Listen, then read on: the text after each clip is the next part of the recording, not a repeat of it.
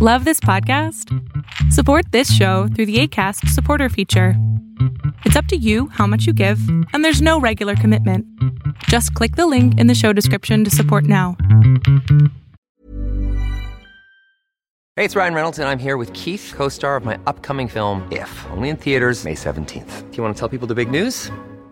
All right, I'll do it. Sign up now and you'll get unlimited for $15 a month in six months of Paramount Plus Essential Plan on us. Mintmobile.com slash switch. Upfront payment of $45 equivalent to $15 per month. Unlimited over 40 gigabytes per month. Face lower speeds. Videos at 480p. Active Mint customers by 531.24 get six months of Paramount Plus Essential Plan. Auto renews after six months. Offer ends May 31st, 2024. Separate Paramount Plus registration required. Terms and conditions apply if rated PG.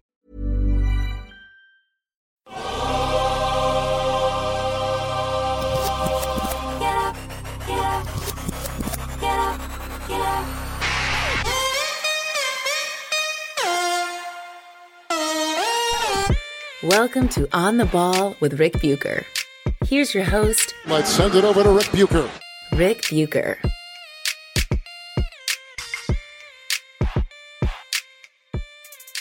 This is On the Ball on the United WeCast Network, and I am Rick Bucher. You can see me on FS1, hear me on Fox Sports Radio, and you can now read me on foxsports.com and the new Fox Sports app. You can also follow me on both Twitter and Instagram at Rick Bucher. I'm a lot of places. But there's only one place you can hear me talking about story angles and perspectives that you are not likely to find anywhere else, primarily but not exclusively involving the NBA. And that is here. This was a hard episode to get started on. I plan to talk about the Dallas Mavericks and the effects I've seen of the relationship their new head coach, Jason Kidd, has worked on forging with their top star, Luka Doncic. Went by the boards after watching them get mollywopped at home by the Cleveland Cavaliers, 114 96. I just didn't see enough evidence of what I had seen earlier this season, prompting me to want to talk about Jason's approach to convincing Luka to incorporate and lean on his teammates a little more, particularly Kristaps Porzingis. Chris, Kristaps hasn't made any huge strides thanks to the added involvement, but he has been more consistent. Still, the loss to the Cavs was their fifth in the last six games, so maybe this isn't exactly the time to talk about how the Mavs and Luka are discovering a better version of themselves with Kidd's assistance. I then thought about diving into the Portland Trailblazers situation, both in the front office with the ongoing investigation into GM Neil Olshey and complaints about his workplace conduct and treatment of subordinates, as well as their early struggles on the court after a summer of speculation that Damian Lillard would ask to be traded elsewhere. I told you here at the time that not only would it be the wrong thing for him to do, but that I couldn't see him doing it because it would be completely out of character.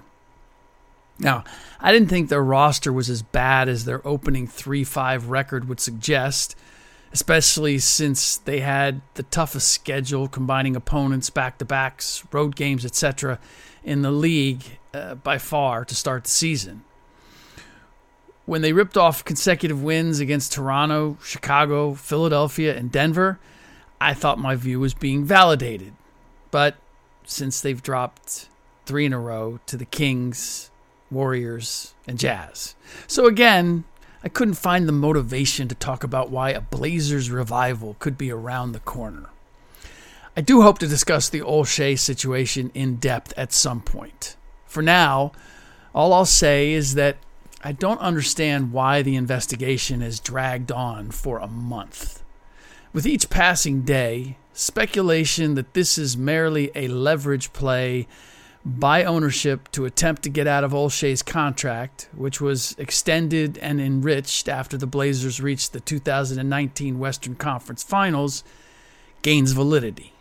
If there was clear evidence of wrongdoing, it would not have been hard to uncover.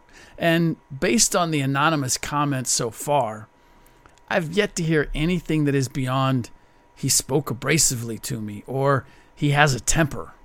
I mean, Good Lord, is that where we are now? Some of the best bosses I've had were abrasive or short tempered at times, certainly demanding. Hell, we all are those things at various times. If that's the bar for appropriate workplace behavior in a high stakes, high pressure business like professional sports, pretty much anyone is at risk of losing their job. Professional sports are not for the meek or the sensitive.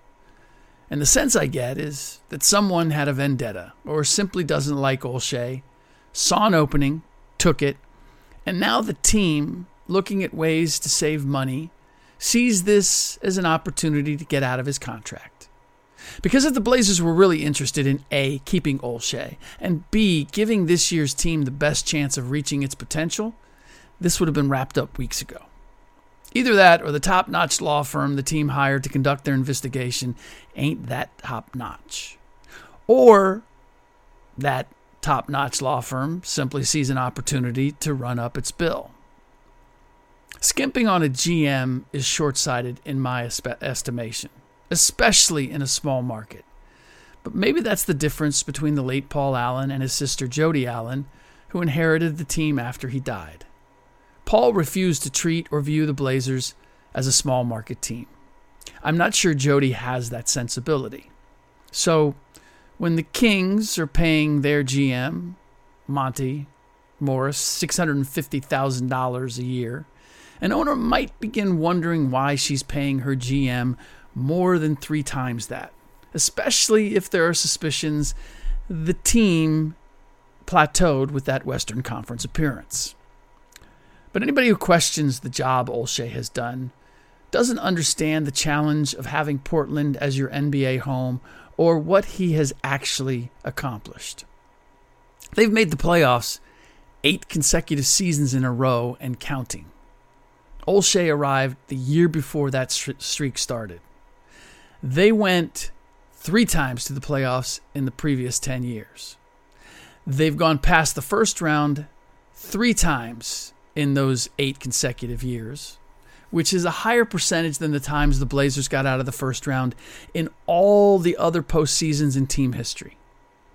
I don't know if I'd say Olshey has overachieved, but he's certainly achieved.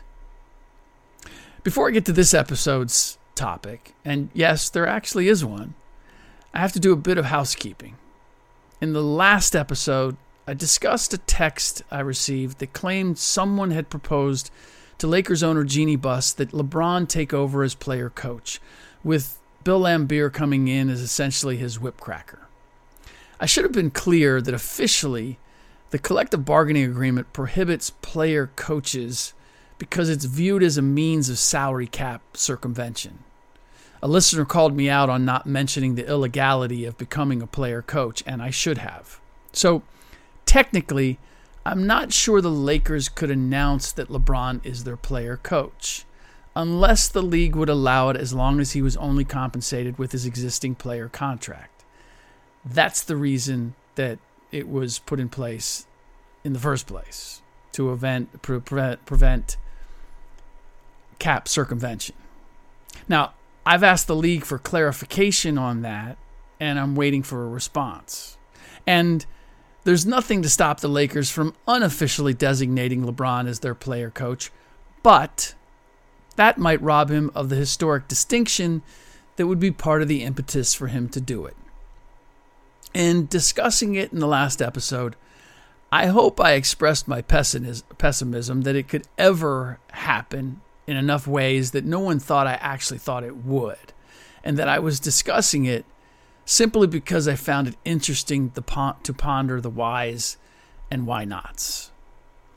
But onto the topic du jour, which is a look at the current top two teams in the Western Conference, the Phoenix Suns and Golden State Warriors, and which one is better built to come out of the West at the end of the season. I think it's safe to say that there's ample reason to think it's going to be one of them. Even though there are a few execs and scouts I talk to who still think the Utah Jazz will hit their stride at some point. I'm still of the mind that Donovan Mitchell is not quite at the level of a player who can lead a team to a conference title, and the Jazz have too many one dimensional players, as in sharpshooters who can't defend on the perimeter, or defensive players with limited offensive repertoires. I'm going to write about this piece, by the way, about the Warriors and the Suns from the perspective of execs and scouts from around the league for FoxSports.com and the Fox Sports app this week. So look for it. I can tell you, I've already had several of those conversations, and I'm not going to steal or preempt my own work by discussing their insights and views here, other than to say the majority clearly leaned a certain way. I don't know if truisms still hold in today's NBA the way they once did. You know, like defense wins championships and live by the three, die by the three. In the time I've covered the league, there were certain elements that all championship caliber teams shared, and those truisms held up for a long time. Chemistry mattered. Clear set roles and chain of command mattered. Collective playoff experience mattered. Teams had to build their ability to win the postseason through trials of fire. No one put together a team and won a title their first try. But over the last couple of decades, or 10, 15 years at least, every truism, truism has, if not been fully disproven, suffered a few exceptions or variations. The yeah buts. The Celtics in 08 and the Lakers two years ago won titles in the first season of an essentially overhauled roster. Defense is still vital, but the Lakers proved last year that it can't carry the day the way it once could. And as for threes, well, you can only live in today's game if you can make threes. There's no other way to put it. In looking at the Warriors and Suns, if we're just talking about who the better team right now is, or should I say who is playing the best right now, there's only one answer the Golden State Warriors. They have the stingiest defense, the second best offense, and they haven't just won 18 of their first 20 games for a league leading record. They're back to smacking teams so hard in the first three and a half quarters. Steph Curry and Draymond Green are getting the chance to sit back and chill when stars are normally on the floor attempting to grind out a win. They have won 14 games by 10 points or more. That's a league high. Their point differential is a whopping plus 13.7. No other team in the league is in double figures in that category. I believe the Suns are next at 7.3. Hey, it's Ryan Reynolds, and I'm here with Keith, co star of my upcoming film, If, only in theaters, May 17th. Do you want to tell people the big news? All right, I'll do it. Sign up now and you'll get unlimited for $15 a month in six months of Paramount Plus Essential Plan on us. Mintmobile.com slash switch. Upfront payment of $45 equivalent to $15 per month. Unlimited over 40 gigabytes per month. Face lower speeds. Videos at 480p. Active Mint customers by 531.24 get six months of Paramount Plus Essential Plan. Auto renews after six months. Offer ends May 31st, 2024. Separate Paramount Plus registration required. Terms and conditions apply if rated PG. But that's not the question at hand. The question is which team is better built for success in the postseason? And that is a far more interesting conversation because of one of those truisms that I do believe still applies more times than not. And that's postseason experience, collective and individual. Because the Suns have both over the Warriors, which evens the scales with the Warriors holding a few other stock advantages. One factor in weighing the respective ability of two teams in the playoffs is to answer which team has the best player. That would be the Warriors with Steph Curry. Chris Paul is clinging to his status as a top 30 player, and Devin Booker is either just inside the gate or just outside of it. But either way, he's not a clear cut bona fide franchise carrying star. I thought he might take a step forward this season after last year's playoff experience, dwindling effectiveness on his part, and ultimate disappointment in the postseason. And the numbers would suggest that he has come back a better player. I just haven't seen it the times I've tuned in.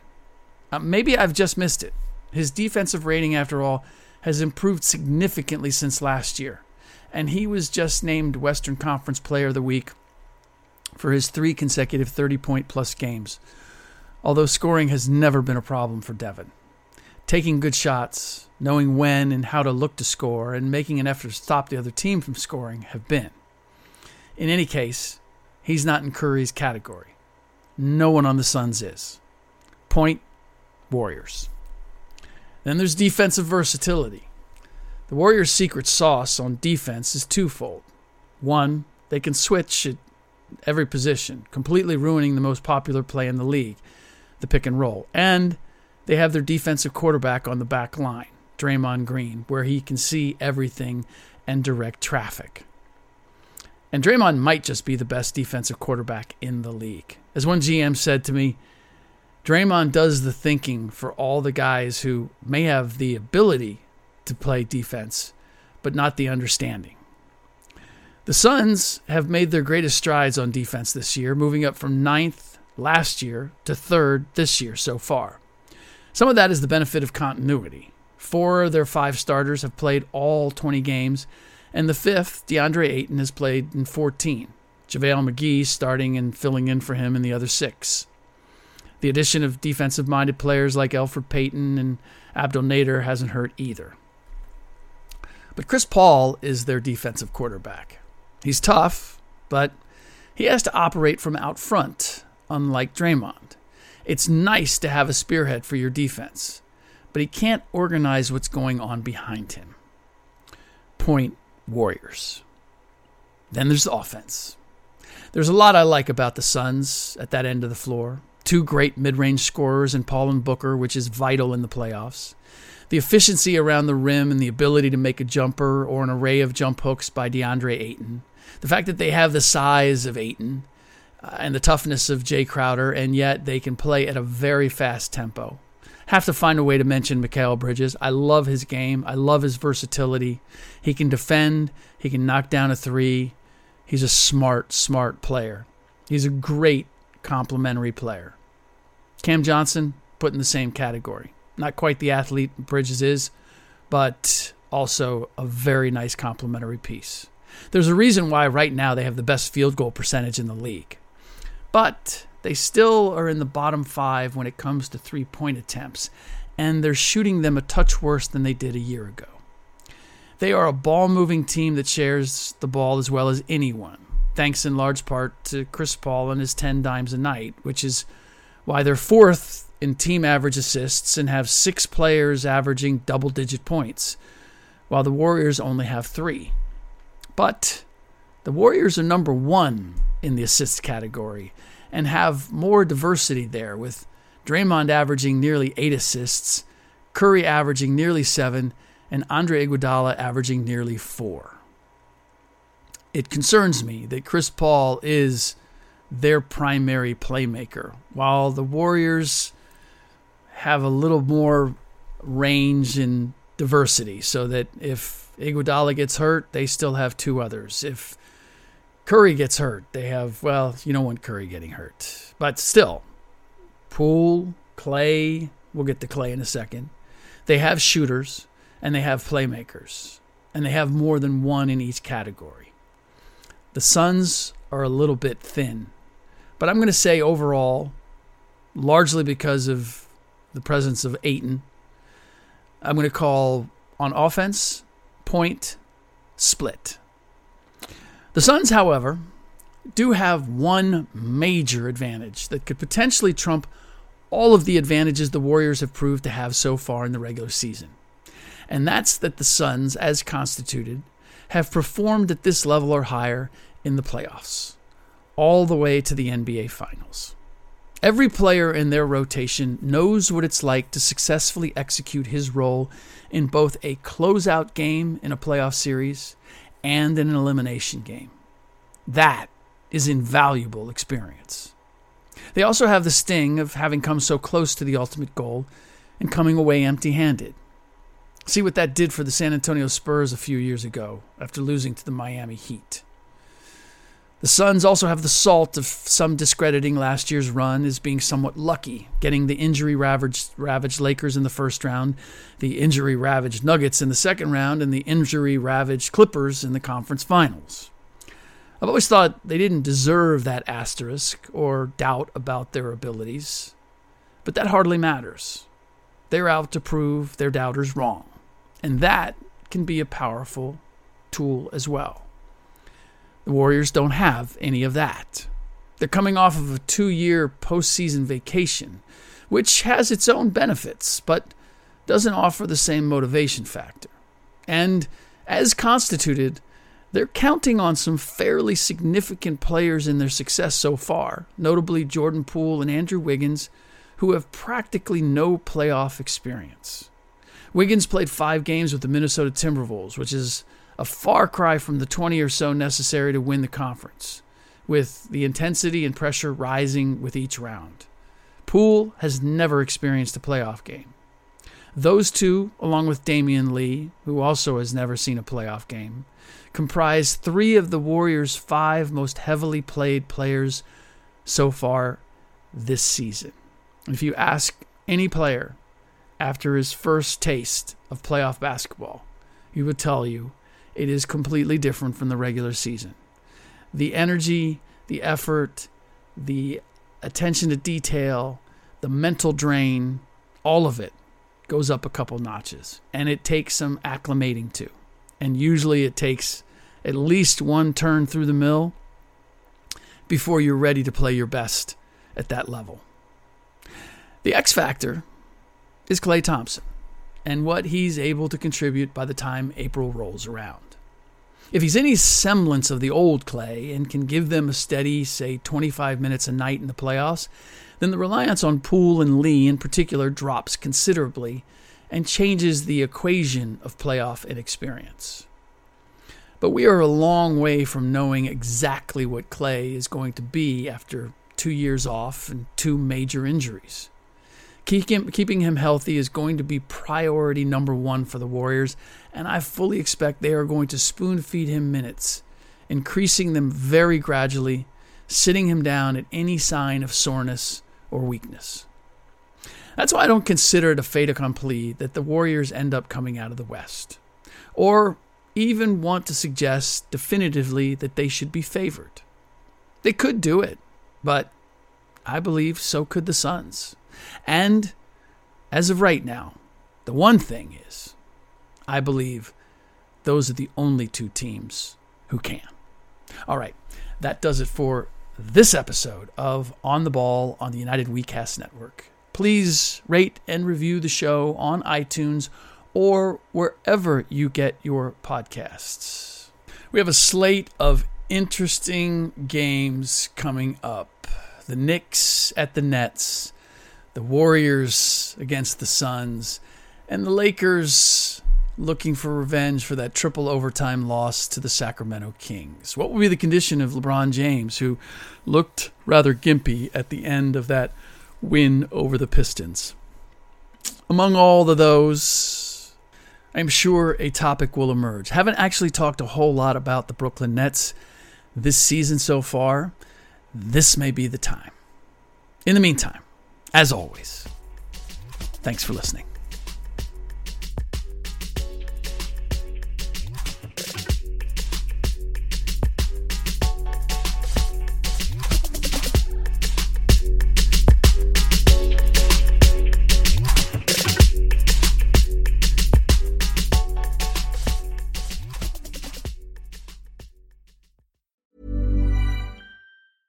Even when we're on a budget, we still deserve nice things. Quince is a place to scoop up stunning high end goods for 50 to 80% less than similar brands. They have buttery soft cashmere sweaters starting at $50, luxurious Italian leather bags, and so much more.